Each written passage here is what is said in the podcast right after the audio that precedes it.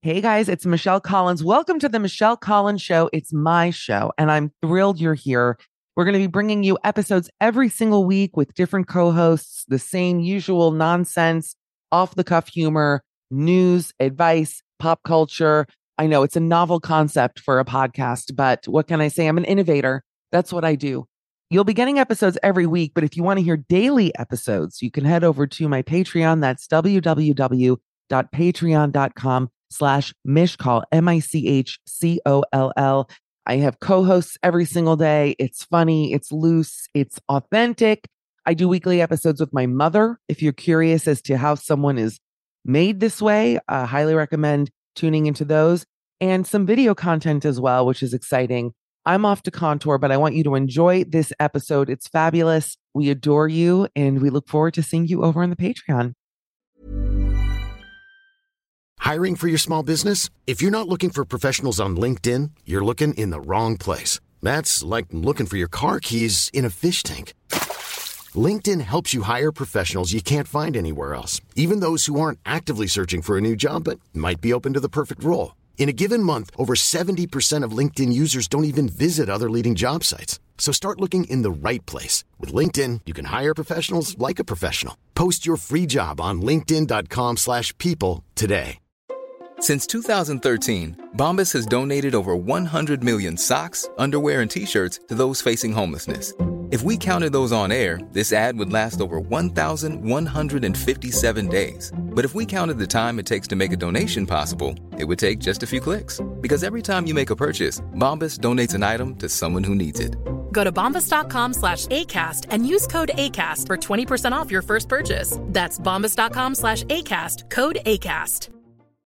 Millions of people have lost weight with personalized plans from Noom, like Evan, who can't stand salads and still lost 50 pounds. Salads, generally, for most people, are the easy button, right? For me, that wasn't an option. I never really was a salad guy. That's just not who I am. But Noom worked for me. Get your personalized plan today at Noom.com. Real Noom user compensated to provide their story. In four weeks, the typical Noom user can expect to lose one to two pounds per week. Individual results may vary.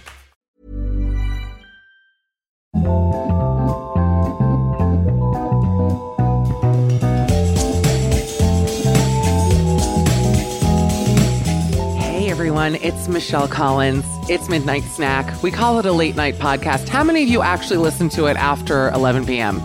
Don't, don't, don't. Listen to it in the daytime.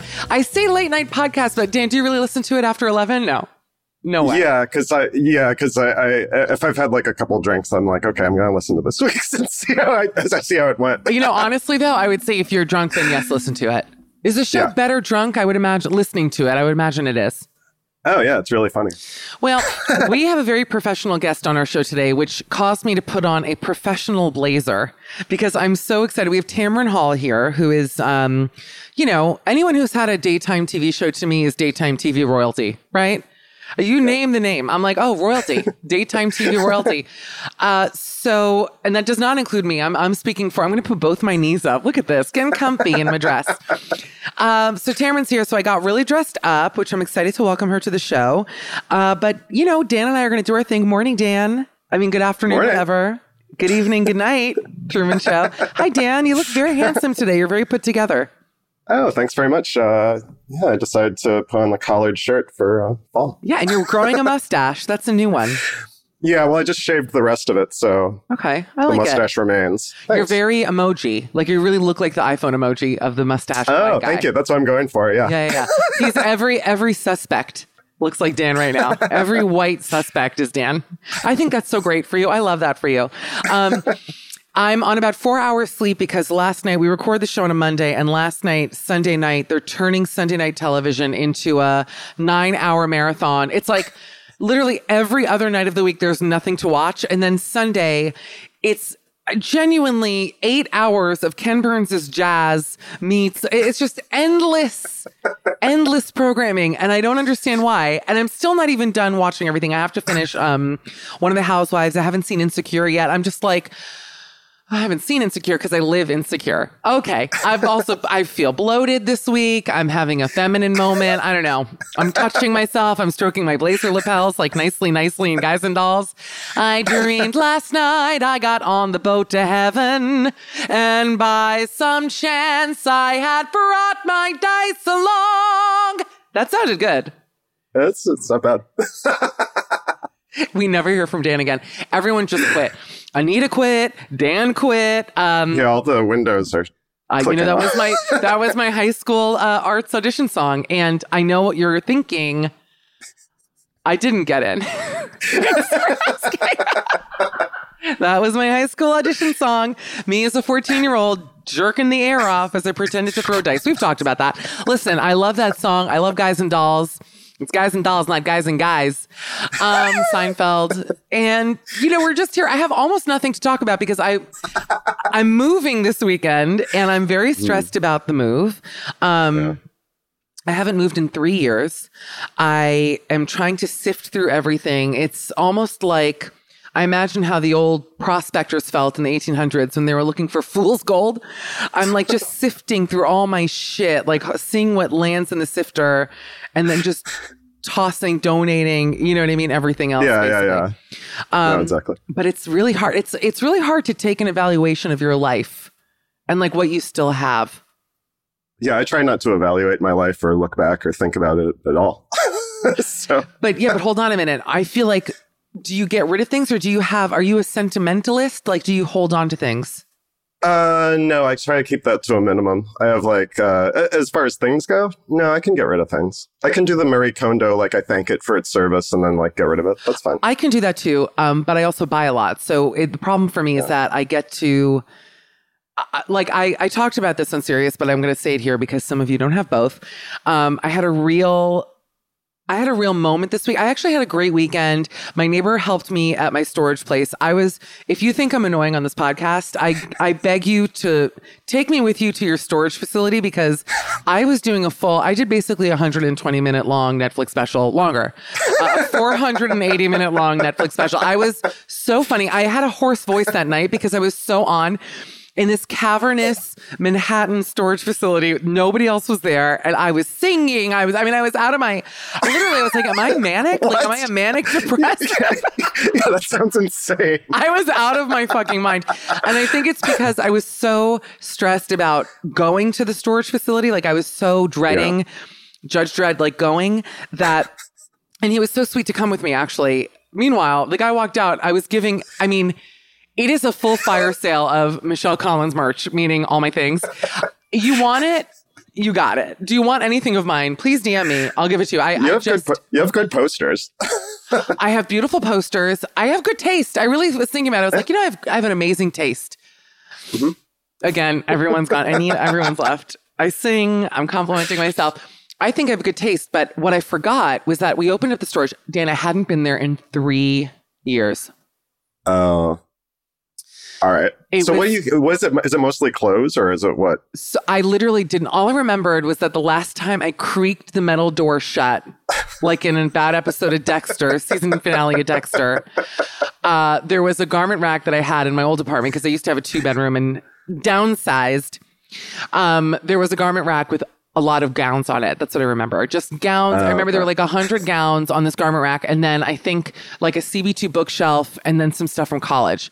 What I didn't know is that when I first signed up for this um, storage thing, it was um, 150 bucks a month, and slowly but surely they had raised it to 300 dollars a fucking. No. Oh no. Yeah.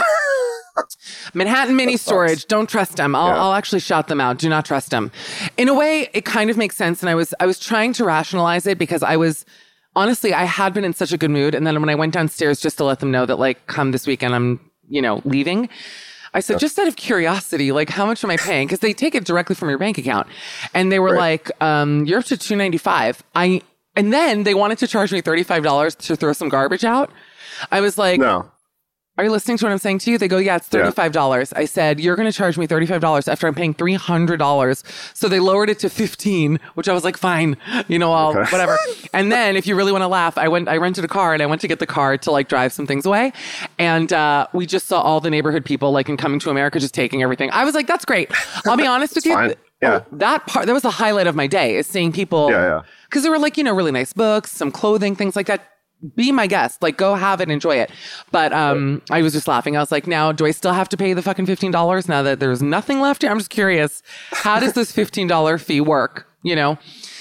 Um, so that was it. But yeah, it was it was very stressful going through through everything. It was a lot of my wardrobe from The View was there, and I think Uh, you know, not that they let me keep a lot, but the things that they did let me keep were hideous. But also, I kept because I probably thought, well, if I ever want to look like a you know sixty five year old real estate agent again, I might want to pop. Meanwhile, that's what I'm dressed like today. That's why that's funny for me to say that because I genuinely look like Annette Bening in American Beauty. I will. you really do. I do. I'm dressed like Annette Bening. I was hearing like what "Let the Rivers Run" or whatever. it's very like working girl today. I'm so working girl. It's I got this at Zara. I love it. It's a little blazy. Um uh I was gonna think of a pun with blazy, and then it was just like Kevin Bla- Blazy. I don't even know. Are we allowed to talk about Blazy- American Beauty? Blazy Saddles? Lazy saddles. Blazy Saddlebags. That's my new drag name. Wait, so you have to be like all out and clear by the end of the week? By Sunday. That's insane. yeah. Take a good look. This is the last podcast I'm gonna record in this apartment. yeah, this is crazy. Oh no, that makes me feel sad. Yeah, I know. I'm, I'm doing the right thing. I really think I am. I, I, I know in my heart that I am. I'm fine with it. I'm going to give my plants away. Genuinely, if anyone needs kitchen stuff, head over to my basement. I just got rid of almost everything in my kitchen. Like so, uh, so many mugs. Wow. So many mugs. How many mugs does a per? I mean, Muggsy Malone. Just so many mugs. we both saw Dune this weekend. yeah, yeah. I liked it. I loved it. Yeah. Did you see it in the theater or did you go? Did you watch it? I saw it in my favorite movie theater, the one I'm moving out of this weekend. Yes, right here on my crate and barrel access to sofa. I had to. Um, I couldn't see it in a theater. If they're gonna make, if here's the thing that's effed up about it. If they're gonna give me the option yeah. to pay twenty dollars to watch it Well, in a yeah. theater or watch it from home on my couch in underwear, I'm gonna watch it at home. But I loved it in the theater because the the worms are bigger. I Like everything's bigger. You know. Um, I saw it at Alamo Draft House, so they had like Hmm. this whole presentation about like uh, Dune prog rock and stuff. Like they had all these like documentary features beforehand. It was great. I thought you I said know. the I Elmo. Draft House, and I was like, no, where is that? It's like It's the Draft House. it's Times Square Elmo Draft Draft House. He's the like, Bene Gesserit or whatever. the Bene Gesserit. I don't know. Think of some Dune words. Oh, Dune words. Yeah, that's right. I couldn't Yeah. any of the words. I was like, I watched it with closed captioning. Um, what's sad is that I auditioned for the Zendaya role, and I didn't get it. Much like I didn't get into arts high school because I couldn't hold a stare for more than nine unblinking minutes, which is basically what she does in this movie. I mean, she's in it for a total. I think she says as many words as Arnold Schwarzenegger in the first Terminator. Basically, like she Yeah, almost no lines. yeah, she's just kind of set up and like in the visions and stuff. But like they're setting up for big stuff in part two. I gotta think. tell you, I wish I was set up in the visions. What a dream. Think about it. Like, just set me up in the visions. You know, that's all I really ask for. I don't need much. I know what I did that's fun. I went last week, actually, in this blazer. So um, I had a friend visiting from Paris, my chic friend Lucas, and uh, we went to the Polo Bar, which is Ralph Lauren's restaurant. That Oh, that's fun. yes, have you ever been? No, it looks cool. Wait, we should actually try to go before I go to Florida because it is. Here's the thing with Polo Bar and anyone listening who's coming to New York, if you can somehow, even because you have to book the reservation unless you really know someone like months out in advance, book it and schedule a trip around going. It is genuinely the only place I feel in New York. It's like walking into a DeuxMoi blind item almost. I mean, everybody there is like in the business somehow. There is a feeling there of like 1920s flapper excess. It just Yeah. feels, you know, every time I've been there. And the funny thing is, is I keep thinking, oh, will I miss New York while I'm gone? Because I'm going to come back, obviously, but I'm just leaving for a little yeah. bit. And I'm like, will I miss it? You know, and at the moment, I don't think I will. In the in the version of it that it's in right now, I know that I won't actually because it's kind of in a depressing place for me at the moment. So Right. I- I'm ready to like take a little break. But then I read DeuxMoi and there are all these sightings of like, you know, Jake Gyllenhaal at Pastis and like all of these celebrities all over the place.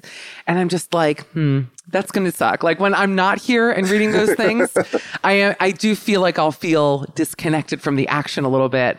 So I have to remind myself that like I'm doing the right thing for me at the moment. Yeah, take a break. That's how you. I don't know. I think that's the best way to live in New York too. Is take frequent breaks and then come back and like do it up. and just go nuts. Yeah, I know, but yeah. I mean, I think for me, the thing that really made me realize that it's over for me here is when I saw that uh, Luann got an invite to the Phantom premiere and I didn't. And now, while I love, and listen, I love Countess Luann. I'm a fan. I've performed with her. But you're telling me that she is standing in a DJ booth with Andrew Lloyd Webber and I'm sitting in this fucking shithole in my Zara blazer, wondering what I'm doing with my life? No, no, no, no, no. No, this town, it's upside down at the moment and I won't have it. So I'm like, no, I gotta go. The video of her with Andrew Lloyd Webber, though, is. You saw it, Wait, I haven't seen. No, I haven't seen this yet. No. Oh my God, Dan. Wait, I gotta find for you. She's in Andrew Lloyd Webber has Beats by Dre or whatever headset on, standing in Cool. front of a rec. Yeah, so fucking cool.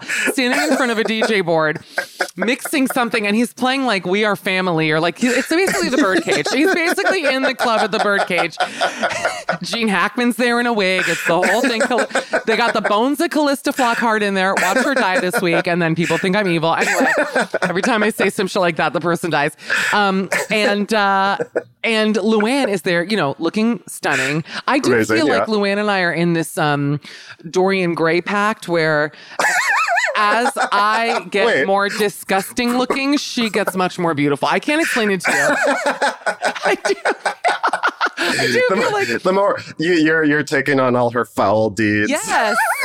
I'm like her, like, I'm her negative hole, if that makes any sense. Like, all her bad wormhole shit comes to me. But anyway, so yeah, so while I'm here rotting in the fucking attic, there's beautiful, glowing Luann in the DJ booth with ALW having the time of her life. And I'm like, look, Andrew. What the fuck? Like, come on! I love Phantom. I lo- that's what I was singing in the storage facility Saturday. I was Phantom, Phantom, Phantom of the storage facility. Yes, Phantom of Manhattan mini storage. Yeah. I rode a canoe down aisle three of the fourth floor. That's the value floor. Like, why did I put this canoe in storage? Yeah, it's me surrounded by all the shit I had in there, like all my old college papers that I found where I got like Just like-. What? Just looks like an old Banana Republic with all these like trunks and like maps and lizards And I'm like, wishing you were somehow here again. I, I want to sing. I think I might do a cabaret show when I come back to New York. I think Yeah. it's time. I want to sing. It's my destiny. If Luann can do it, well, by God, if my beautiful, if my beautiful twin can do it, well, then good golly, Miss Molly, I am ready to get up on a stage and make it happen. Dan, what do you think? I would uh, buy tickets. I would help out any way possible. Oh I my would, God. Uh, Can you, yeah, I'll help you write it. Really? Yeah. We, we we've actually pitched so many like titles too, like Like what? to each other. I forget, I forget, but it was just like. Actually, I totally on- forget. on the yeah, I right know. yeah, I know. Uh, Yeah, anything he's gonna Enough say, anything he's gonna say is gonna offend me. You're like, I enough remember- already. Oh wait, going back to Polo Bar. So anyway, go to Polo Bar. Uh, I don't even remember what I was wearing. Oh, I, ha- I actually looked great. I had like a jumpsuit on with this little lace top. It was really pretty. We were standing there in the lobby of Polo Bar and waiting to be seated. So the way it works is you go in, you sit at the bar first. The bartender remembered me. Shout out to Andrew. After two and a half years of not being there, two years, he was like, Oh, that's nice. Michelle, right? I was like, okay, Aw. are we gonna take this offline? Like, what's that? They never- um, very, very sweet. Although I have a theory there because, okay, wait, you're going to laugh though. So basically, it's kind of like uh, on the ET ride at Universal Studios where you they would ask your name and then later ET would be like, Michelle, phone home. and I remember. and I remember that I went with my parents and they were like, and they asked my mom, what's your name? And this is a true story. And she went, Wolf Blitzer. Like, who knows? You know, my mother. and so later it was like, Wolf Blitzer, phone home. and my mother laughed the whole fucking day from Wolf Blitzer, phone home. but anyway, I have a theory of Polo Bar, much like that ET ride. When you go in, they ask.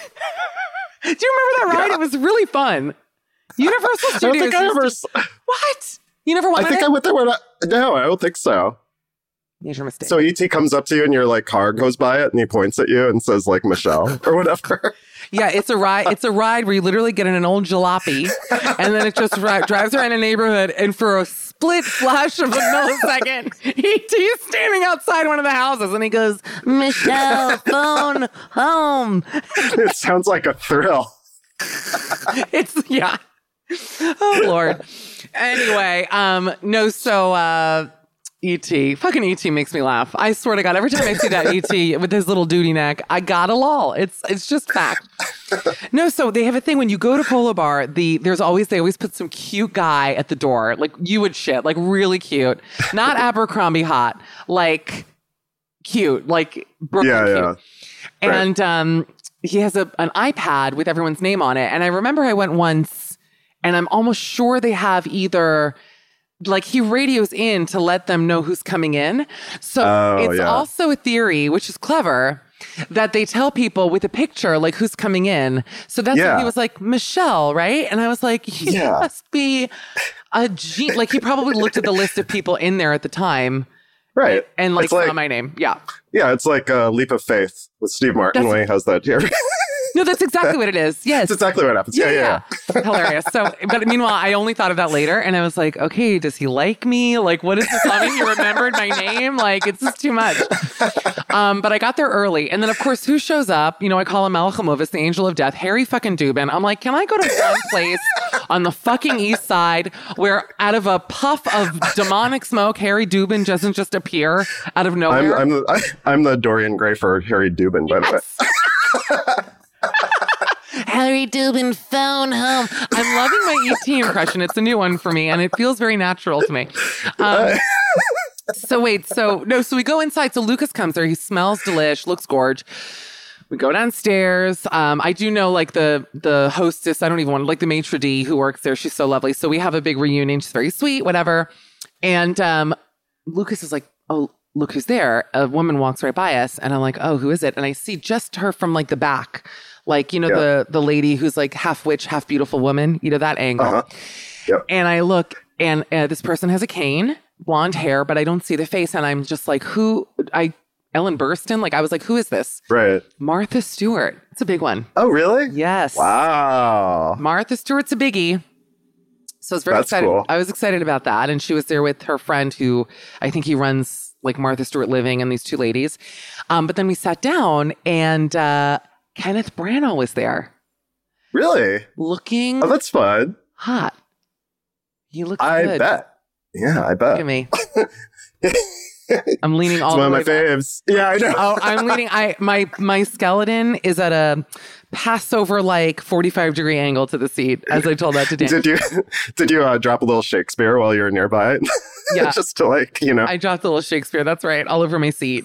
I don't know what that means. It just felt so because he makes like Shakespearean movies. No, I know. Wasn't he also in that movie Dead Again?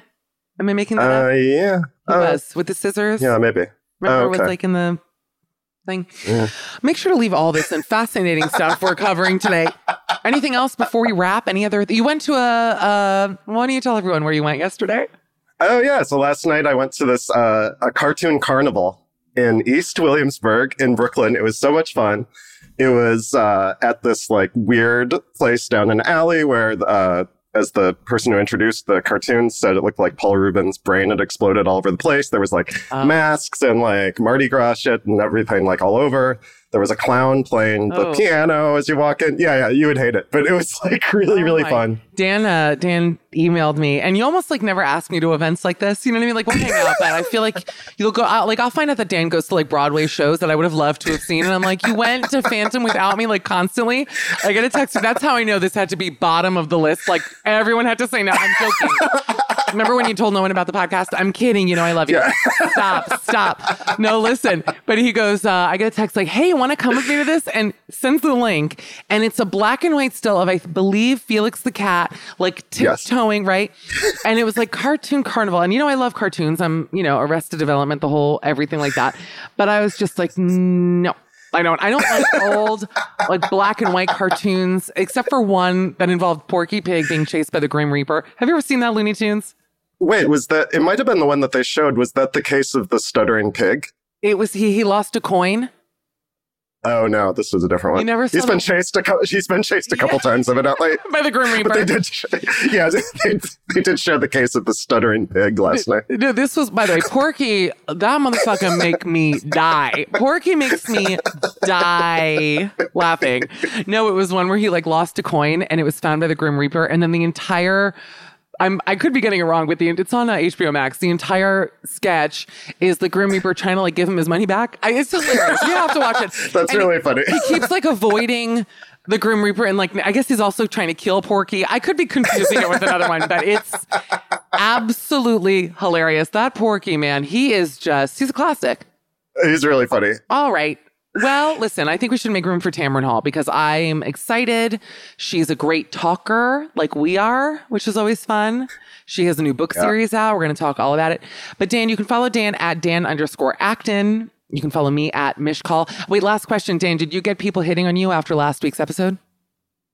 Uh, wait, I don't remember. Oh, you wouldn't. That's, Uh, like, I, I think I, I think a couple. I, I, I think uh, yeah, a couple. Uh, a couple of people. I could I could Okay. I could do with some more to uh, boost my ego. Well, I just want everyone listening to know that um, the one DM that I got based off of that conversation was, "Hey, Michelle, no, I am not writing you to hit on Dan." Um, anyway, and then having nothing to do with it with me at all. It was like, "Did you see this Shrek link?" I'm like, "Okay, this is why I'm Ay, leaving ay, this ay. down." All right, Dan, I love you. Thank you for doing the show. Love ya. All right, let's get ready for Tamron.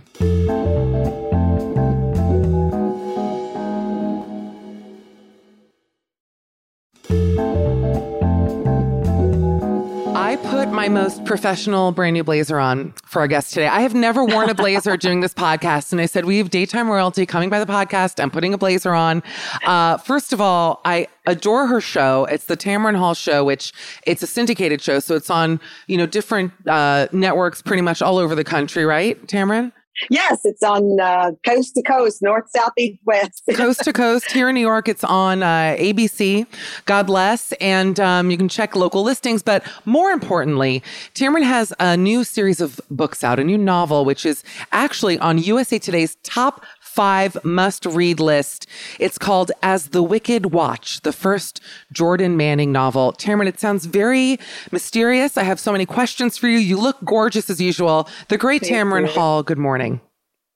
Thank you for having me. I love that you wore a blazer and I wore a sheer curtain. That's what it looks like. it's like a, Should I change? know, it doesn't. fun- In person, this top is really, really cute. On Zoom, not so much. And that's what happens. It gets lost in Zoom translation. Lesson for everybody. You know what's funny is that I have so many tops like that too, and I'm quite broad shouldered. Where it's I call it the Zara effect. You like you go to Zara, Mm. I'm like I look cute Ah. as shit, like I want this, and then I come home and it's you know just a nightmare quarterback, Eli Doesn't look- Manning. yeah.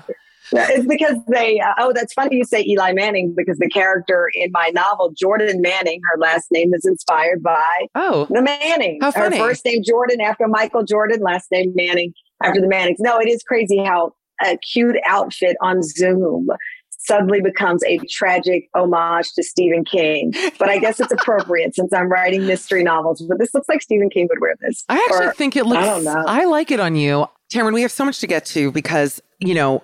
I want to talk daytime TV before we get into your book and this novelist Mm-hmm. path that you're on, which I'm so excited for you about. Um, I want to talk about your path in daytime because I have a lot of theories about women in daytime. I was on, as you might know, The View for about seven whole minutes. Mm-hmm. course. I don't know if you remember me. Um, that's, that's a long time, actually. That's Some people don't get seven minutes off of there. Oh, so blessed. Honestly, so blessed for those seven tight minutes. Um, but no, it it was uh, obviously an experience, and I know that you have been through ups and downs yourself when it comes to even in the public eye. So I want to talk to you a bit about kind of how you got started, and do you feel like the business has been fair to you? doesn't matter if it's been fair to me. I have a talk show. So something worked out right. Life hasn't been fair to any of us in many capacities. Um, it's not fair to our children. They were in a global pandemic and here they are beginning their lives. And I'm 51 and I've had a great life, but my nieces who are you know 14 and 11 and one is 20 you know that's not fair. I, didn't I didn't get into the business uh, for it to be fair to me. I got into it because this is what i love doing.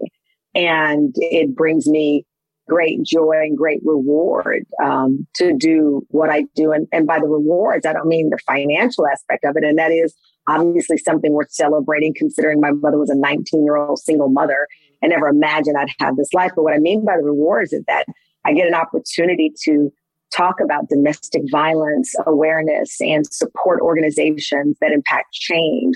I get an opportunity to talk with other women like yourself who have survived not just the good and bad of being in this business, the good and bad of being a woman in any industry for that matter. And so uh, I didn't, I didn't, I didn't expect, and I don't expect anyone or anything to be fair to me. I expect though to get the things I want out of it out of that experience. And I'm lucky enough to have a talk show out of this experience, um, an Edward R. Murrow Award for my work reporting on survivors of domestic violence, an Emmy Award. So I life owes me nothing, TV owes me nothing um, from that point of view. No, it's a perfect answer, and I it's funny because I tend to take that path as well because people yeah. always reach out to me whenever, you know, I'm interviewed, they always want me to talk smack about the view. And obviously there's so oh. much that I could say, but that show oh. in particular, you know, has a lot of negativity coming out from behind the scenes and backstage mm-hmm. and a lot of the infighting. And I've always taken the high road because I feel like number one, I'm not so known personally where it's like, what am I really going to get out of this? But what I've noticed is that I feel like from this particular show, people who have come out afterwards and spoken negatively actually do tend to reap some reward from it because they get publicity from it or oh no they don't. No you I, don't you think so? think that way. I, no, no i don't think that way actually all. I don't because mm-hmm. i think first of all um and again not just our industry. Right. whatever your story is is your story by the way. And i tell people if it's one that is fraught with pain or joy when and if you ever decide to tell your story, it's yours. Yeah. And you own it and, and, you get to do what you want to do. It's no, really not that. I don't want it to be too. Yeah. No, no, no. But when you say people come to you and they ask you and ask you and ask you, really, it's, I always, I always think about the person who's asking me this, right? What do they want from me? Not what they want me to share, right? Because if you really want to hear my story when it's appropriate, I will mm. tell you. But I, I see and I hear the wind up to what people want me to say. And I already know going in that it's, they're not even there for my authentic experience. They're there for an agenda. Right. And so for me, if, if people, you haven't, I, I, I, I like and don't like the phrase the high road because what is the high road, right? If, if something bad happened and you want to tell people, that's you not taking the low road, that's you telling your journey. But I think if you wanted to tell more, you would, but you've moved on. You have your career. You have the things that you've taken out of it. But I think the reason why you haven't shared whatever stories you have is not because if it's financial gain or not. You moved on. It's like an ex. Yes. I don't, when we have guests on my talk show, even when they're really famous and they've had a famous ex, but they've moved on, I have a rule about not asking them about their exes because imagine being at a dinner party or a lunch or whatever. You're there with your newbie, your new guy, your new lady, and someone asks you about the other person. You're like, wait a minute, what? Totally. And so for me, our show is like a brunch, two mimosas in, and the people we don't like are gone. And we're just sitting there chatting. And never in my life with one of my friends would I ask about their ex with their current person in their life. Right. So that's how I approach um, my interview style, my my my my show's approach to conversations, as complex as they are about for example, whether or not something has been fair or someone's been fair to you or this right. industry. I think the reason why I brought it up and wanted to talk to you about it yeah. is because, um, you know, everyone right now is uh, paying attention to Katie Couric's book, and she's getting a lot yeah. in, a, in, a, in an interesting way, actually. I think I would have thought people would have been actually lifting her up by, again, speaking her truth and by being so blatantly honest. And I think, and I'm I'm a fan of Katie's, but I think what I'm seeing, and I don't know if you feel this way too, is sort of blowback from it. Like she's actually receiving some negative attention because of it, which is why I wanted to ask you, having also been on the Today Show and everything else, yeah. Uh, kind of how how do you feel about even how her story is being treated? Right. I don't feel any way about it Right. because I've written my own book. And I'm listen, I'm a 51 year old with a two and a half year old who just wrote a book who has to shoot 187 shows. Yeah. I and I don't say that to shut down the question. No, I I get it. truly and by the way, when we say backlash, what are we talking about? Twitter? I mean, are we talking about a couple of articles? Like that book is going to do very, very well, Mm. right? As she has done very, very well in her career. We've got Mhm. to stop asking about the five people who say they're mad about something. There's a lack of nuance happening with Right. information that is actually, I think, like kind of making society go in the decline in a major way. Cause we get trained, right? It's a training Mm-hmm. of what we're supposed to ask and what we've talked about. And here my book is about, you know, two, you know, people inspired by a real story that I covered in 1997. One Mhm. black child, one white child who disappeared, both murdered. And I created this story to kind of deal with what is it really like for a reporter when you cover crimes and, and, and you go home and you're expected to leave what you saw and what you heard Mm. just in some vault in your brain and the, the the trauma of some some of that living with you and for me some of the trauma of leaving those two um, crime scenes involving children then manifests in my mind when my own sister is murdered and then it just keeps it snowballs and you keep pushing and pushing and pushing these things out so when i had an opportunity to write a book you know, everyone said, what about a memoir? What about this? What about that? I wanted to write this novel to create this character who perhaps would handle these moments different than I did or be more bold in newsrooms um, than I've been. Mm. And, and, and, and a year and a half after I wrote the book, which also touches in on why the news media or why it seems we cover the disappearance of a beautiful white girl in a different way than we would a black child or a brown child a year and a half later, this is the big conversation that people are having. Um, why can't we get fairness in coverage, since that's the Hmm. word you use, in these kinds of situations? And that was it. That is a part of my book and a part of the storyline. it's, um, it's such an interesting question. And honestly, watching the conversation around it with Gabby's disappearance, obviously, Yeah. and and then hearing of, you know, in that one park, you know, another dozen people or however many it was that were Yeah. or people who of color who have gone missing and got absolutely no coverage at all. I mean, there was not even a blip on the news or maybe a little Right. bit. What do you think? Uh, and I obviously want to talk about your book as well, and we will. Don't get nervous, but Yeah. Oh, other, other than other than you know obviously having these conversations to talk about it how do we then change i guess the conversation in newsrooms to get people because it does seem oftentimes like yes we read about it on twitter we feel the frustration as as fair people but what do you think can actually make a change with the narrative when it comes to the late night news to actually get all of these horrible disappearances and murders covered But I think, you know, it's honest conversations of why it happens, right? I think it's, um, and, and we've had them and reset and fallen back into the same uh, habits. I don't think that there are people who sit in newsrooms and say, okay, we're only going to cover the white girl who's missing. Um, but I think we have biases, not just in, in, in, in race, but physicality, right? We hear that term telegenic or beautiful or I, re- I mean, I've seen reports where a person's hair color doesn't matter, but they'll say beautiful blonde, right? And it's like, well, what are we using that description for? Because we can see the picture. So what is the, what are you signaling with the mention of our hair color when the person isn't missing? Why, why is that a descriptor? And what are we saying with that? And I think that there aren't, you know, maybe, I don't know, 1950s, there were people who said, don't put a black kid on, people won't watch or whatever. But I think for the most part, these are systemic biases that have infiltrated our mindsets. And when you have Gabby's parents on saying, we want all children covered this way. My heart broke for them because at the end of the day, any parent with a missing child, I would want my son to be the first story, the second, the last. I wouldn't care. You want the attention because you want answers and you want your child safe. So now they're being put in a position to explain the behavior of the media. Mm. And that's heartbreaking. And on the other end, you have someone like Jelani Day's mother.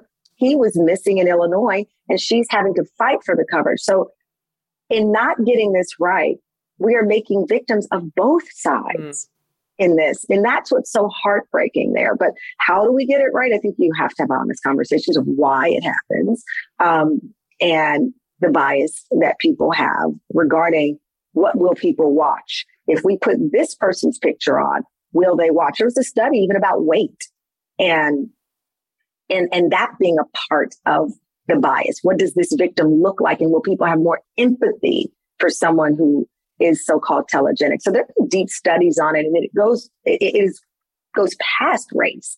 It goes to just physicality in general and the type of look that will make a person stop to watch the coverage. It's really so dark when you when you like are explaining Yeah. it that way. It, it reminds me of like Chicago the musical or something where it's just Yeah. it's like these deaths are just entertainment almost in a way. It's it's and yeah. do you think there's something strange? I'll be honest with you. I do think there is a little bit of a weirdness in people who are obsessed with like murder porn, as they're calling it, like Yeah. all of these podcasts and all of these shows where it is about. And you're right, usually very good looking people who are either killed or murderers. Uh, Do you find an issue with that? I, I'm not someone who enjoys a lot of it. I like a little dateline Yeah. here and there, but how do you feel about those things? Well, I mean, the last season of my show, Deadline Crime, um, it was a conversation I had with my producers about what I call glam crime, where we we have this these reenactments and and and this storytelling without reminding people of the brutality. And that moment of revelation, re- I always knew it because I'm in this unique club of people where my sister has been a victim of crime. So I'm going to obviously approach it in a different way, perhaps. But I remember being um, in Oklahoma um, covering the death of a young woman. She was pregnant at the time, and she was killed by this this man who was a serial killer. Was horrible, horrible story.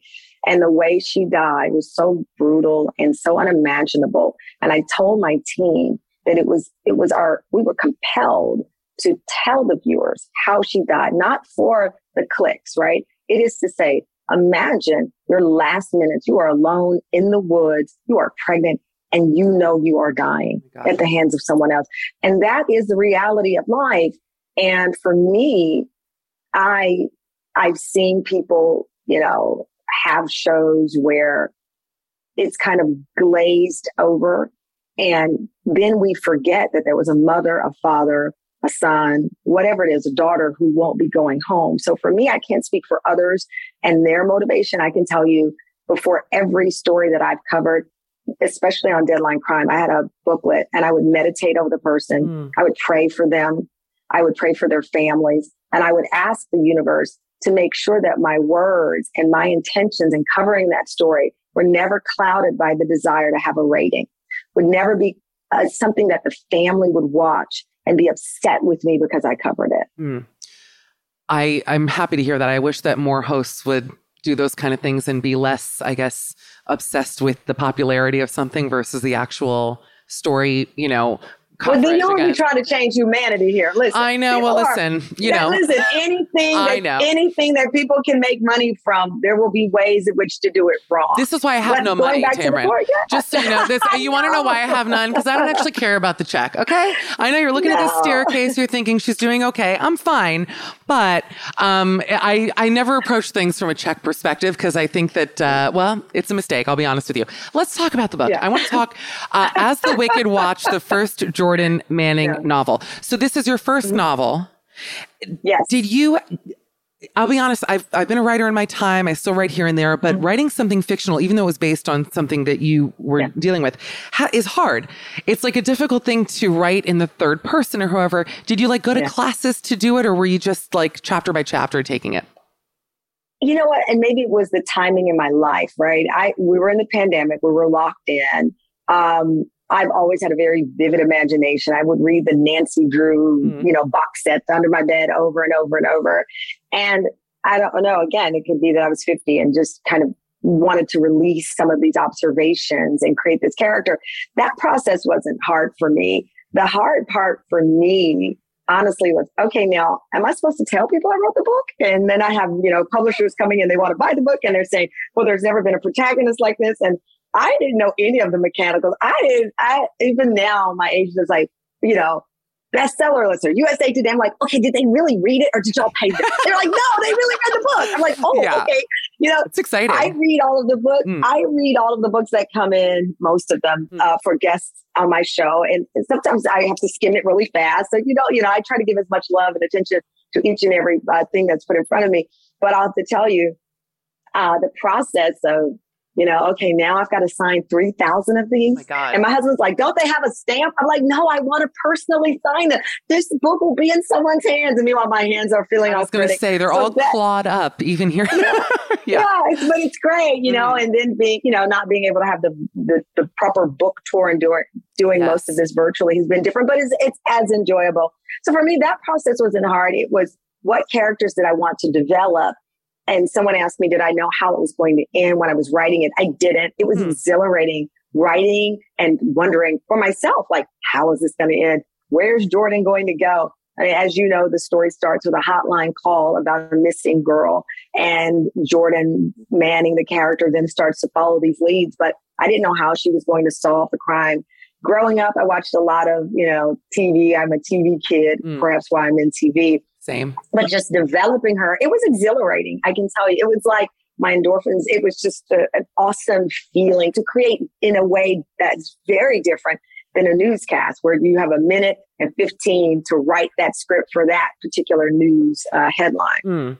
And it probably allowed you creatively, clearly to Yes. finally let go of like having things to be like directly factual. You know, you could actually like your heart. Yes, no, I'm right. serious. Like you wouldn't, you knew No, that you couldn't get right. called out on anything. You're like, I can finally be free. But we did. Yeah. Listen, on the, in one of the things I wrote about an iPhone and I said something with technology and we had fact checkers and they're Oh. like, well, the iPhone didn't do that then. I'm like, oh, it didn't.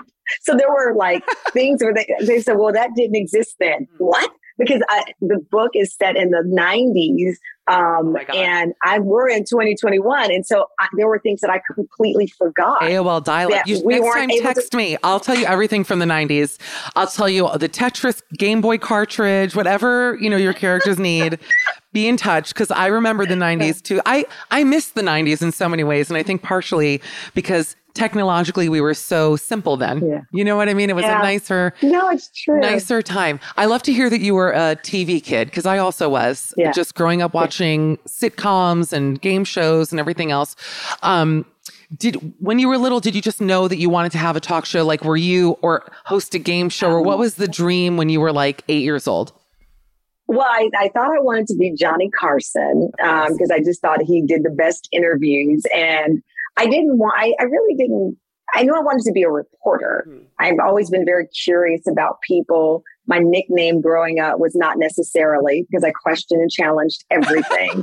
so imagine being a five year old and they're and saying not necessarily, and they're going, what, what is wrong with this kid? So I was always very curious. I thought at one point in time I would be a war correspondent. Hmm. There were, I didn't know how this would play itself out, but I knew that I loved hearing people's journeys. And I knew that likely that would be a reporter. And I did find recently my uh, high school yearbook thing where you write in, where you, and it did say, Where do you want to be in 10 years? And I said, An anchor in a major market. Which I don't even know how I knew what major market I meant. I, know, I guess okay. I meant like I was like, what does that even mean? You're like But I, uh, syndicated, um, Right. a 70 30 share. I don't even know what I'm saying, by the way. Right. That's, I was Yeah. like a major market. Who was I? Who did I think I was? Um, Uh, but that's that's it. So I knew that it would be in this form, uh, meaning talking to people. Right. But was it going to be a writer? Would it be you know a reporter, anchor? I said I don't. I never thought talk show host. Um, even as I watched, you know, the great Oprah Winfrey Ugh. break barriers and and do the best daytime talk show in history. I, I, admired it, and I think at some point we all wanted it, but we didn't know what we would be wanting. You know, it's just like, oh, Oprah show. I would love to do that one day. What is the thing when you're doing your your daytime show that I guess you weren't expecting? Meaning, I I feel like the Yeah. when people watch you or any of these shows, you know, it's it's obviously so much fun. It's I think it is the greatest job in the world because we're very similar. Like love to talk. It's fun. You get to meet interesting people, but there's a lot of backstage stuff. And this isn't a negative question Yeah. necessarily. It's just You know, you know what I mean. Like is no, I know what you mean. What is is so like the thing that shocks you? I guess most every day when you do Yeah. your show. that if my name is on the show and the responsibility of that, Hmm. right? So, and I know what you mean by the question in that I I, I wasn't prepared. I think in some ways, uh, in many ways, for the whole responsibility. It's like a small business. Yeah. And even though Disney and ABC backs the show, for me, all of a sudden I am the mama bear. I am I am the person, you know, you, you think would know everything and I don't, but I am responsible for it. And then in the midst of it, a global pandemic, right? And so my team is now scattered about, not in an office. I've got to figure out how we're going to keep this show going, but also communicating via Zoom Mm. with a hundred something people all, you know, in these tiny boxes. I did not understand. I don't, I don't think I, there's no way I could have understood the, the weight and responsibility when your name is on the show. You are Clorox, right? And no matter if your Clorox is at a hundred different stores, it's your name and understanding what that means to people and understanding what it means to lead um, a show that's this big. You know, when I was at a network, at the end of the day, it was the network's problem. Right. But in many ways, being the name on the show, whether you are intimately involved in a decision or not, it's still your responsibility. And that was awesome uh, in some ways and intimidating in others. But it's again a part of the the challenge of it, but the joy of it. because of that, I mean, do you think that you like when it comes to the stories and the people that you have on? Are there just sometimes guest pitched where you're like, I don't feel comfortable having this person on the show. I don't feel comfortable maybe giving a platform to someone who's done this? Or how do you approach every episode when it comes from like a production standpoint? Well, I never look at things as giving a platform because I'm not giving anyone anything. Bad people do bad things, and you interview bad people. I've interviewed interviewed a woman who murdered a child in prison, um, and I remember her touching my skin, and my whole body Mm. recoiled. Right. Um, if we stop interviewing bad people, then again, we're going back to what we were talking about earlier in the show. Who gets this? Who gets the story? Right? And how do you assign what a bad person is? Right. And so for me, I feel that if the conversation is of a value and interest to my viewers, then we're going to have that conversation. We launched season three of our show with the mask debate. I had a man who mm. literally sound like he was threatening somebody's life at a Tennessee school board Oh meeting God. where he was telling people that kids should not wear masks. He didn't even have a kid in the school district. No, I can't hear that. Now, I can't hear and that. there part. are that some people who- yeah.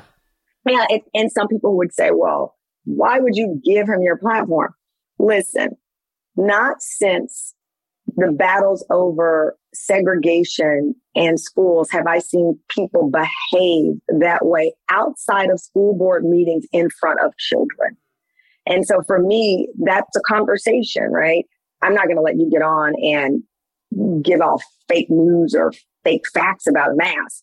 But it is a curious thing when I hear a mother, one of our guests say, making a child wear a mask is child abuse, which is what she said. Um, I never look at it as, I mean, I'm, I'm a seasoned 30 year journalist. Of course, there will be people who come on and do things and I go, oh my gosh. But, but at the end of the day, I think through my team's hard work, my hard work and my studying, we can have a substantive conversation on just about anything. So no, I look at I, but yes, I, I am in the process each and every day with who gets booked on the show because I want to ask, and I ask my booking team, what do they bring to the Tam fam? Why are we having this person on? What do we believe? Will the Tam fam laugh with them, cry with them, be mad at them, learn something, be inspired, encouraged, otherwise? It's not about me. It's about the Tam fam because there are people I've had on that I thought I would not care about this one way or the other. And then it rates. Or mm. I get in the midstream of the interview and I say, gosh, that was interesting. I didn't think that was going to be interesting. And now I'm glued. That's a part of the curiosity, as you know, yeah, when you interview people. That it's it's funny you say that because whenever on my Sirius show, sometimes we'll have guests. So I was like on the fence about whatever. Mm. Ninety nine percent of the time, the best guests at the end, I'm going, why was I even hesitating on this person? Right. They were so much fun. They come in a good mood. So or you totally get a, true. Or you get yeah. a big celebrity and you think, this is my dream. Oh. I've always wanted to interview, blah, blah. And they say two words. And you're like, okay, I'm oh. good. I'm happy. Should we talk some shit, Tamron? I'm in the TAM fam. Who's not in the TAM fam? That's what I want to get to. Let's have fun. I know it's a heavy book. We're talking about heavy subjects. No, no, no. but no. listen, you know what I mean? I, I feel, oh, listen, I've had guests on some post tapes. It's only happened a handful of times where they have come on and there's been tension. And I'm actually like, you know, I'm a big idiot. Like I don't come, I'm not there to cancel anybody. No, you know what I mean? Like it's a, it's an entertainment no, no, no. show. I'm not, I'm not yeah. a journalist, yeah. you know? Yeah. And sometimes, you know, I always say like 99% of the time people love me, but there's always that 1% occupy Mish Street and they don't oh, yeah. want to know for me. And it's a bad feeling sometimes, you know, when you don't click with that guest in the way you want to. I, you know, I've had that. I've had people misinterpret a question or, uh-huh. or, but I often find that it's not about you. It's about the three interviews before you mm-hmm. where they're going in triggered, you know, so you go in already on 10 and you just become their worst nightmare because you're now asking something similar and they've already dealt with that. So that's what I feel. And I'll tell you, I can, I I can sense it. You know, I'm, I think I read body language pretty well and I, I look for a rhythm and I look for a mm. flow.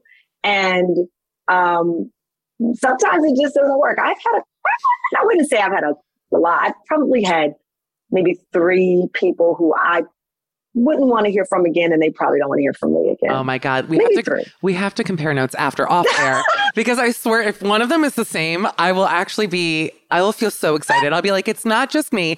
There's nothing better than when a producer tells you if someone's coming in like they're in a bad mood, you know, and it they come and they go, oh, they're oh, not yeah. in a or, good mood. they won't. They've said you know, I, I had someone years ago uh, who was like, this is when I was in local news, but the person was very famous.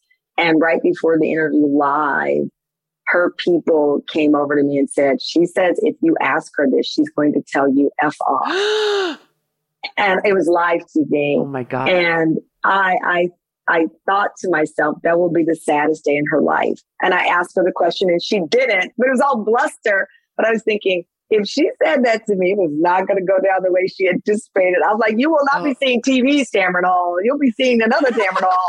And I'm like, how dare you? Like, it's one thing to come and say, you know, like, yeah. listen, she thinks if you ask her this, she's very uncomfortable and it would be very hurtful. And, you know, whatever the appeal, but to threaten me was just, I thought. Is that, why you asked so it? I, then, Is that why you were like, no, I was already, no, I, I asked it because in her particular role, she was known for commenting and saying very provocative things about other people. Oh. And she was a public person. And I thought, okay, well, if you're willing to ask this of other people, then, and I would, and, and as I said, not just because of the talk show, I, I try as best I can to put myself in that person's shoes. We just had Debra Messing on and Debra, I, I asked her about the Kim Kardashian tweet, right? And, and she explained and she apologized for coming. So I guess Kim Kardashian was announced as a host, and Debra Messing went to Twitter and said, you know, I know that they traditionally have actors or people with books out.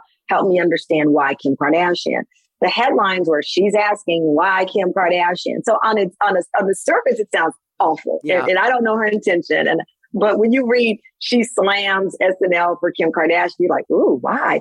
And Debra was on, and we were on highlighting positivity and this author that she was a fan of or is a fan of. And we were talking about positivity. And I felt it was a relevant question to ask her, A, because Kim Kardashian killed it. She did a phenomenal she job as far as I'm concerned. Highest rated episode also. And, yeah. And, and, and she was good because yeah. she could have gotten high rated and been bad, but she was good. And how do you juggle this quest to be positive with tweeting out something like that, that many interpreted as negative. And to Debra's question, she didn't flinch. She, and I didn't tell her I was going to ask her. She answered it and said, I didn't mean it. I was genuinely like, wait a minute, what's going on here? Um, and and it was fine. And her and she apologized. I'm sure she appreciated the opportunity to apologize. By the way, think about it, because you know she's an, Deborah's Yeah. nice. Like she's someone. I don't know Yeah. her personally. I'll be honest with you, uh, but she I don't seems, either. she seems nice. You know, She's she's. She's been on our show a couple of times. Yeah. People don't know. That's the problem with Twitter. And actually, it's funny because when we were talking before about you were saying you love reading body language, it, any interviewer has to read body language because you need to know, you know, little things, even like touching or leaning forward or doing these things Yeah. that in person we're so used to doing. For me, at least, doing these interviews on Zoom have become uh they're just different. I mean, they're not bad. They're just not the same sort of kibitzing that I usually enjoy in an interview and bonding and sharing that chemistry. It's a different medium. And it makes well, it a you're bit good hard. at what you do. So, well, thanks, you're good at what you do, Yeah. and so you connect. You no, it's true, and you connect in that way. But I'll tell you, you say in person, you know, body language. Good interviewers do that. You do that. Not I have been interviewed, and I can tell the person is just waiting for the next question, or you know. So good interviewers look for those signals, right? You, I see breath change. So I can literally see the gulp sometimes. Okay. And uh-huh. I'm looking at all of those things to determine a how much am I going to get from this person, meaning in the conversation, and how can I make them feel as comfortable as possible to get this conversation going. But that's you notice and do that because you're good at it. There are people who think they're good at it, and you can just literally see them going to the next question. and like they a have robot. it like written. You know, I have nothing written here. I mean, this is all. It's like Latin. There's nothing on here. I have the information for your book. Well, I have notes. I do have notes, but I'm listening to the question. I can't, I do have notes. I'm too old. I have to get. No, I have but like I have my notes in front of me. But I, my whole Yeah, vibe in an interview is like, I always say it's like going on a first date. You know, you want to sit, you want to feel the mm-hmm. chemistry out, ask, so where are you from, and this and that, and they're usually better than my actual dates, and that's where I have to stop and think, who am I actually dating? Like, why are the dates so bad, and yet the interviews are so you good? got to go in like you're interviewing. I them. know. I'm go in making- with your microphone. That's such a great idea. Oh my gosh, that's genius. And a little camera crew and make a show out of it. Uh, one other thing, actually, I read a funny thing that you said you cut your hair short because your husband loved Halle Berry. That just made me oh laugh no, not laugh. my husband. oh, who is it? It wasn't my husband. Oh, it wasn't your It was husband. the- It was, my first boyfriend. First boyfriend. My- oh my God, excuse me. I'm so sorry. That's why I need notes. And it Go was on. Anita. It was Anita Baker. Anita Baker. No, but Halle was mentioned. Halle was, you oh. said Oh. Halle Berry as well. But Anita, I love, I don't blame him. Who's better than Anita Baker? Anita Baker, my boyfriend at the time I was 18, he loved Anita Baker and I loved him. And so. I changed my hair. And then later in life, people would ask me, was it Halle Berry who had inspired it? But it was actually Anita Baker um, and, and his love of, of her. And then years later, I told that story, and the great Anita Baker contacted me, and I was like, "Holy moly!" Um, but she's she's uh, amazing. Has she ever been on your show, Anita? She is the elusive chanteuse, to quote Mariah Carey's album cover. Um, No. She is very, very much uh, at the top of my list, Mm. and I'm sure at the top of a lot of lists. But she has not done any sit-down interviews Oh, in no. years. Really, that's a sh- I love Anita. No, that music will Yeah. come on, and my my blazer will self unbutton. Like I don't even have to touch the buttons.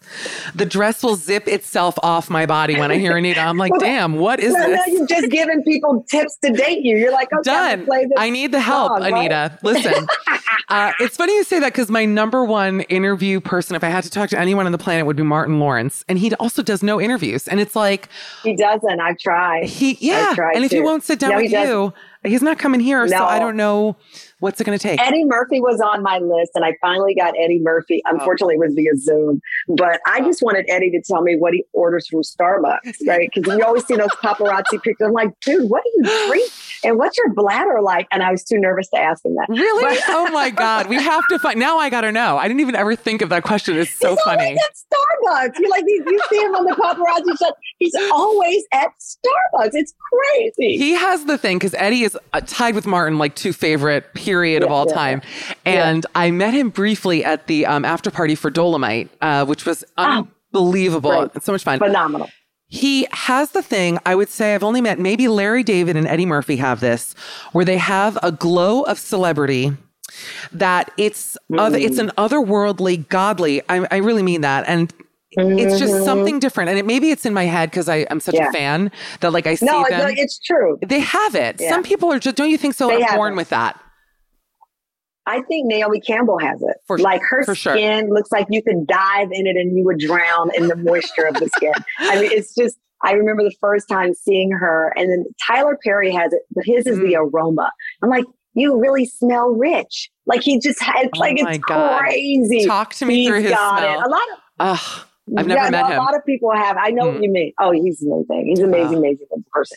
But no, people, you see it, you feel it, and they, they.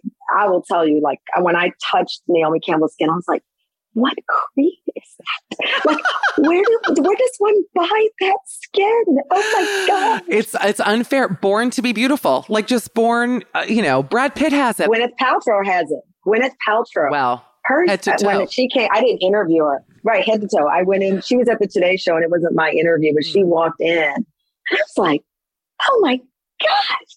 Like the it was everything. The hair color was the perfect shade of whatever shade, and then the skin, and she had like a little peak of tummy showing in the outfit, but it was just the appropriate.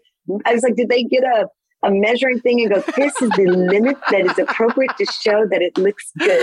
Like it was a Oh perfect God. peekaboo tummy. It was nuts. But you know nuts. what? Kate Gwyneth- Beckinsale too. Gwyneth puts so much work into her look, like the like the whole Yeah. goop lifestyle of eating healthy, macrobiotic, Yeah. and working out. That I'm willing to not look that good to oh, not I, live I like left that. there with the same thing. No, I said You know? the same thing. I Yeah. wasn't willing to do what she does to get that. Please. I was like, that's too much. But uh, Kate Beckinsale has it too. That's She's another. I was like, holy moly. I always think if I can't picture the person at Costco, like I'll never look as good as they look. So, for example, like I can't picture Tamron Hall. Tamron, I could, and you're stunningly beautiful. I don't know if I could picture you at Costco, but you're like a real person, you know. So yes, I could see you like Yeah. going Yeah, to like I'm a Jersey Costco. Costco. Yeah. I cannot picture Gwyneth getting that big cart and like pushing it through the aisles of Costco. She's not doing it. It's not my Unless kind it was ingredients that she was shopping for for her creams. For like, you know, I creams, can see her going, right, like, she's like, I need the largest vat of hemp seed ever. And they only carry it at Costco. They definitely I'm have go that at buy it there. Costco. You're absolutely right. Well, let's let's talk about the book for a couple more minutes. So, as the Wicked Watch, the first Jordan Manning novel. Your passion about it is, and it's on sale um, this week, which is so exciting. So everybody needs to go order it, either local bookshops, support your local bookshops, or the big ones. You know, I'm very Yeah. easy with that. I'm like, buy it anywhere, I like that. right? Me too. Anywhere you want to buy it, buy it. But um, is your week just insane, like promoting it? And I mean, you must be doing a million things. It's so exciting. You know what? It's the build up. So this is our final week, and it has. I was in LA for like seven hours and flew back here, and um, of course I get back and my son has a cold. I'm like, wait a minute, No. mom's gone for seven hours. They can't keep the wheels on for that long. um, but he's great. He's fine now. But um, no, it's been great to talk about it. It's as I said to you, the story's been inside of me in some form since 1997 and then and now it's here uh, it's still very surreal. I'm already writing the second because it's a series, the Yeah. second in the series. And I said to myself, I gotta wait, I gotta wait because I need to hear the feedback. But Here I am, four chapters in. I'm like, slow down, newbie. What are you thinking here? So I um I slowed down on this second. Yeah. But it's good. It's a good. It's a fun experience. You know what it is? Um, also a reminder to me, uh, just about continuing to evolve and take chances. Right? This is a risk. Uh, a novel. I've never written a novel. It does, and I believe everyone has a book inside of them. What is that book? You know, remains to be seen for some people. But it was um. It's a different kind of challenge. I mean, listen, two years ago, I challenged myself to have a baby at 100. So I did that. And so this is a new kind of baby in a different way. You're very inspiring hearing you talk about, and first of all, you could not look more beautiful every time you say your age. Thank. Like I'm basically, I'm aging when you say how old you are. I'm like, now I feel 100 because you look so stunning. But uh, no, you're just really, it, it's very inspiring to hear not only your story, but just also your path, you know, and uh, doing everything when it was right for you and not when it was like, I guess, societally considered right, if that makes sense. But Yeah. I want to ask you one last question. You mentioned earlier when we were talking about the book how Yeah. you did change the narrative a bit for how you wish you had done things when you were going Mm-hmm. through the story. Can you give an example? Because I find that really interesting uh, of one of the things that you didn't do the way Yeah. that uh, Jordan Manning is doing it. Well, I think, you know, in the book, there's a moment um, where in the newsroom, there's a discussion over why is this case being ignored? Why are, why are these black kids being ignored? And early in my career, you know, even now, I mean, the minute you speak up and you know this as a woman, someone's going to label you difficult. Mm-hmm. They're going to label you confrontational. You can say it with the softest voice and squeeze yourself down to the smallest little ball that you can. And inevitably, there will be someone who leaves that room saying, She was so intimidating. And so for me, um, early on in my career, I recognized that as a woman and as a Black woman, that it was very easy to lasso a woman with difficult or mm-hmm. angry. And so I'm in my career, I'm trying to have a long career and knowing that you strategically shrink yourself down, right? You strategically, you make the decision that if I'm going to survive, I have to say nothing. And so there were moments in my career where stories were being covered in a certain way or tropes or stereotypes of women or people of color were spouted off in newsrooms that were largely male, largely white. And I didn't say anything because what are you going to do? Right. You're going to speak up and then be unemployed. Right. And, and, and that was the, not just the fear, that was probably the reality. Look at all of the me too and all of these people come back with stories that happened 20 and 30 years ago and people say well why did they wait so long?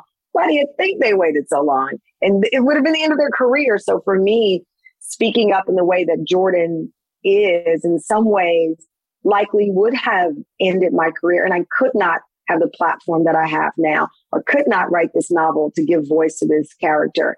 But also and i think in any industry that we are in the older you get, it's not that you don't give a care anymore. It's you learn the power of your voice. So Jordan is early in her career and she just happened to learn it earlier. Whereas I probably didn't learn the power of my voice fully until I lost my job. And I was forced to go into meetings and pitch myself to executives I assume knew had, I'm like, listen, I've been in nominations and I've been on TV a long time, but yet um, still question my value, right, in the marketplace, or even question the value of daytime television. There were many times that people would uh, describe women in these very like archaic ways and what women want to watch on TV and what women are interested in. And there were always men in these rooms. And I was humored, uh, but also uh, encouraged to speak up. And, and to the point where there were meetings, I said,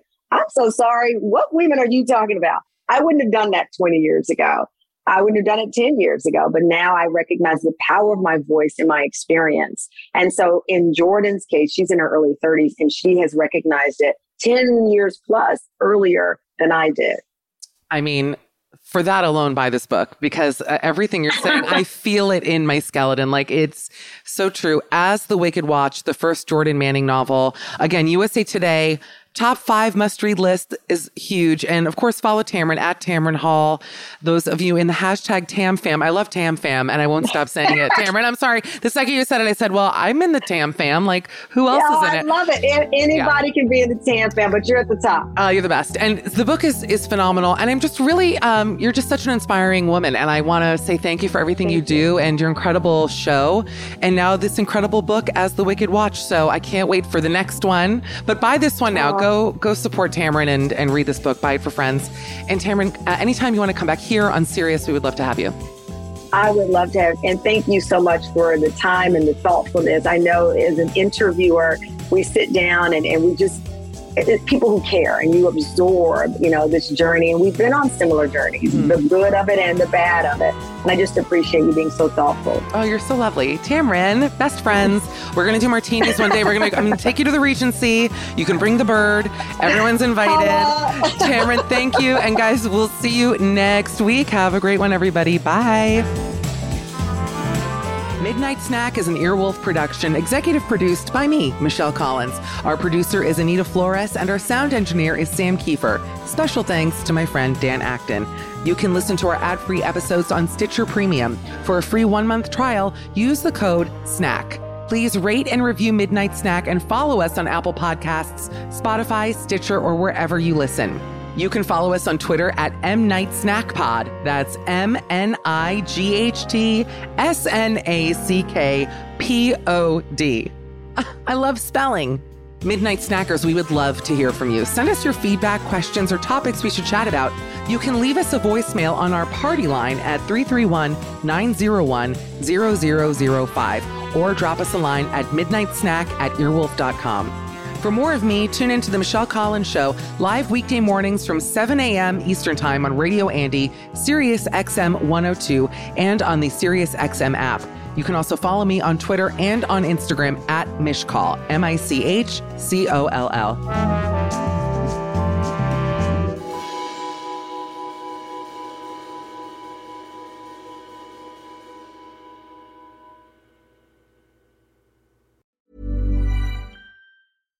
If you're looking for plump lips that last, you need to know about Juvederm lip fillers. With Juvederm Volbella XC and Juvederm Ultra XC, your lip look, whether it's subtle or bold, can last up to one full year with optimal treatment and no additional maintenance. Find a licensed specialist and see if it's right for you at juvederm.com today. That's J U V E D E R M.com. Add fullness to lips in adults over 21 with Juvederm Volbella XC or Juvederm Ultra XC. Do not use if you have severe allergies or a history of severe allergic reactions, or if you're allergic to lidocaine or the proteins used in Juvederm. Tell your doctor if you have a history of scarring or taking medicines that decrease the body's immune response or that can prolong bleeding. Common side effects include injection site redness, swelling, pain, tenderness, firmness, lumps, bumps, bruising, discoloration, or itching. As with all fillers, there's a rare risk of unintentional injection into a blood vessel, which can cause vision abnormalities, blindness, stroke, temporary scabs, or scarring. For full important safety information, visit juvederm.com. Even when we're on a budget, we still deserve nice things. Quince is a place to scoop up stunning high-end goods for 50 to 80% less than similar brands. They have buttery soft cashmere sweaters starting at $50, luxurious Italian leather bags, and so much more. Plus, Quince only works with factories that use safe, ethical, and responsible manufacturing. Get the high-end goods you'll love without the high price tag with Quince. Go to quince.com slash style for free shipping and 365-day returns. And that's the episode. We hope you loved it. Again, if you want to hear the show every single day, go to www.patreon.com slash michcoll, M-I-C-H-C-O-L-L. You can also follow me on Instagram, X, TikTok, all the things. Michcoll, M-I-C-H-C-O-L-L. I'm running myself into the ground for content and I want you to be a part of it. So we'll see you over there. And thanks again for joining us. Bye, guys.